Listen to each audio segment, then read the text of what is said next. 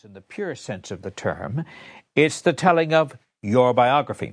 You're editing it, however. You're the one doing the narration, and you're the one who's choosing, selecting the material that you consider to be salient, the points that you want to have your reader remember.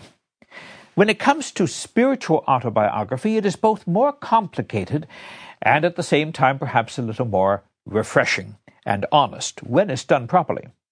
But the spiritual autobiography itself can be, as we're going to d- discover during the course of this lecture series, can be fragmentary, confessional, exploratory, a mode of theological investigation, sometimes a straight narrative up to a conversion experience. Sometimes it's a form of justification, an apology, perhaps even just a collection of letters or notes. In other words, it's an amalgam, a hodgepodge, a gallimaufry of genres. I think to identify any specific writer or thinker we're going to be looking at as having mastered the perfect spiritual autobiography will be a bit of an illusion. What we are going to see are several different types of spiritual autobiography, both in terms of their literary style, but also in terms of their matter or voice.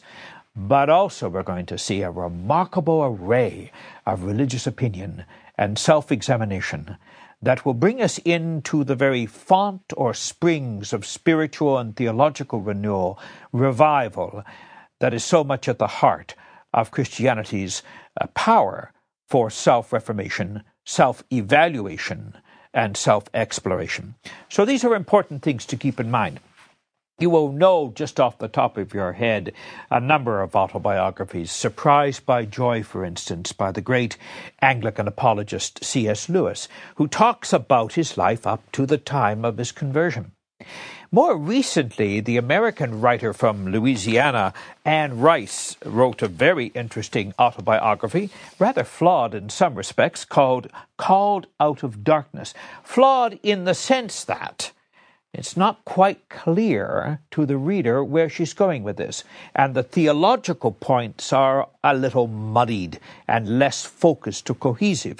This may be due in part to the fact that she's primarily a fiction writer, perhaps most known for her work about vampires. That might lead us to think that she has a keen theological interest in the, in the risen life, but more importantly, getting together the facts of one life, one's life in parallel with the various new spiritual revelations, putting it together in the context of a discernible trajectory in your life, that's pretty demanding.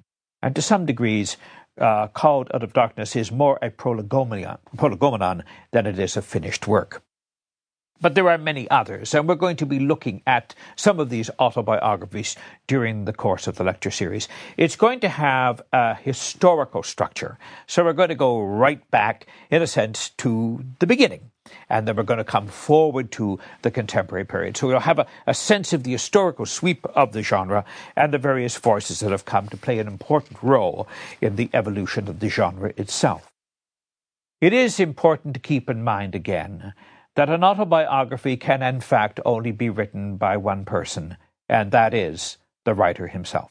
I remember having a professor, a well-known biographer of various poets and religious figures from the fin de siècle period, the eighteen nineties and first decade of the, twentieth, of the twentieth century. His name is Brokert Sewell, and he wrote at least a couple of autobiographies himself.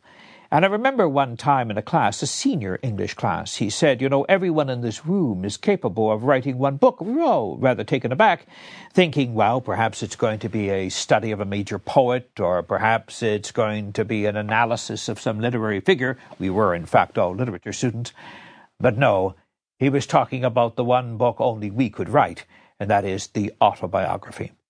For some people, they'll never have their autobiographies published. They have no intention of writing one. They have no literary style. They have no particular ambition. Or they have a very clear art, uh, literary style, eloquent in its own way, but they want to keep it private. So many people will keep diaries. They will keep journals. And these things will become their living memoir. And some of them will alight on matters of deep per, uh, personal spiritual significance. How could